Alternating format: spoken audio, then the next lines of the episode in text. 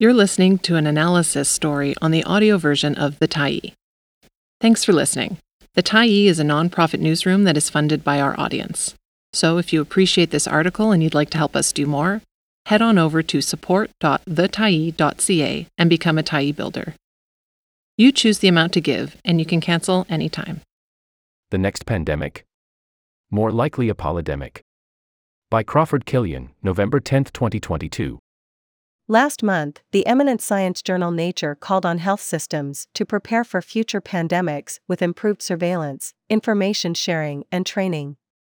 A recent article in the Bulletin of the Atomic Scientists also urges investing in pandemic preparation and prevention. It's an argument so self evident that it shouldn't even be debated. But in their present state, national and global health systems are unlikely to create or sustain such measures.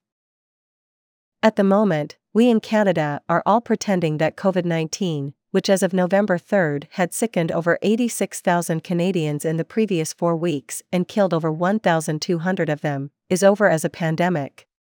But if we consider all the other diseases currently active, they begin to look not like an epidemic, a twindemic, or a tripledemic, but what we might call a polydemic. We saw flu and other respiratory infections almost vanish in the first year or so of the pandemic. Now they're back. Respiratory syncytial virus, often referred to as RSV, a common infection in babies and old people, is especially worrying. Canadian pediatric intensive care units are dealing with a surge in RSV cases. RSV is also filling up American pediatric intensive care units. The first hybrid virus. RSV and flu have been recently shown to combine into a hybrid virus that's good at outwitting the immune system. It was created in a lab and hasn't yet infected humans, at least as far as we know. Meanwhile, children and adult patients with RSV, flu, and other infections are facing long wait times before a doctor can even see them. Worldwide, tuberculosis cases are growing for the first time in 20 years. Here in Canada, an Inuit research network will soon be established to help tackle diseases in Nunavut, where the tuberculosis rate among Inuit is over 300 times that of non Indigenous Canadians. Antimicrobial resistance is another growing problem. Antibiotics and other drugs have created a host of superbugs, from fungi to sexually transmitted infections. The World Health Organization predicts superbugs will cost us an extra $1.2 trillion in health spending by 2050. By then, according to the Organization for Economic Cooperation and Development, 2.4 million persons in OECD countries, including Canada, will have died of drug resistant infections. Avian flu is a potential problem as well. The H5N1 strain emerged in Southeast Asia in 1997 and spread as far as Europe and West Africa within a few years.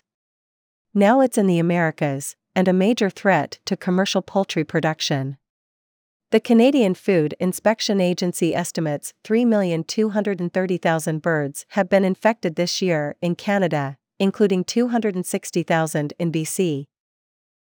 Between 1997 and about 2015, H5N1 infected just 844 persons. But it killed 449 of them, a case fatality rate of 53%. If COVID 19 had a 53% case fatality rate, it would have killed 4.5 million Canadians so far, instead of 47,000. Long COVID and sudden death. Even COVID 19 itself is getting nastier. In a new kind of long COVID, we have seen surprising numbers of young people who have recovered from COVID 19 and then died suddenly of strokes or heart attacks, evidently because the infection causes microclots in some cases. These are just some of the threats in the present polydemic, which itself is part of the present hot mess of economic decline, rising prices, war, climate change, and political polarization that writers like Adam Tooze are calling a polycrisis. And it's precisely now that Canadian health spending should be rising to support pandemic preparation and prevention, not leveling off. From a political point of view, lower spending makes sense. The system is still trying to catch up with all the knee and hip replacements postponed for the last two years. Inflation makes it impossible to raise taxes, and the deficit spending that kept everyone afloat in 2020 and 2021 is now politically unacceptable. Besides, governments have learned that they don't have to take pandemics as seriously as they once did. Provincial governments that let COVID 19 rip have been re elected. Public health measures like masks and vaccine mandates have triggered a populist backlash that some politicians are exploiting. Healthcare workers are exhausted, underpaid, and embittered. So, even if a government wanted to take the polydemic seriously, and to build up the system against future pandemics, it would face serious resistance from many voters, not to mention the business sector. Rebuilding healthcare staff numbers and infrastructure would take billions, spent over more years than any government is likely to survive. Short term emergencies would always take priority over long term needs. And when the next pandemic arrived and became a short term emergency, neither governments nor the governed would implement or accept even proven measures to protect public health. They'd recycle COVID 19 misinformation as precedent. It was mostly mild, it only killed old people, we got through it. But if it's a pandemic as lethal as H5N1 or Ebola, which has an average case fatality rate of 50%, the survivors will think otherwise. Thanks for stopping by the Tyee today.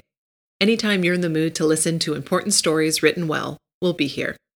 And if you'd like to keep independent media going strong, head over to thetyee.ca and click on the Support Us button to pitch in.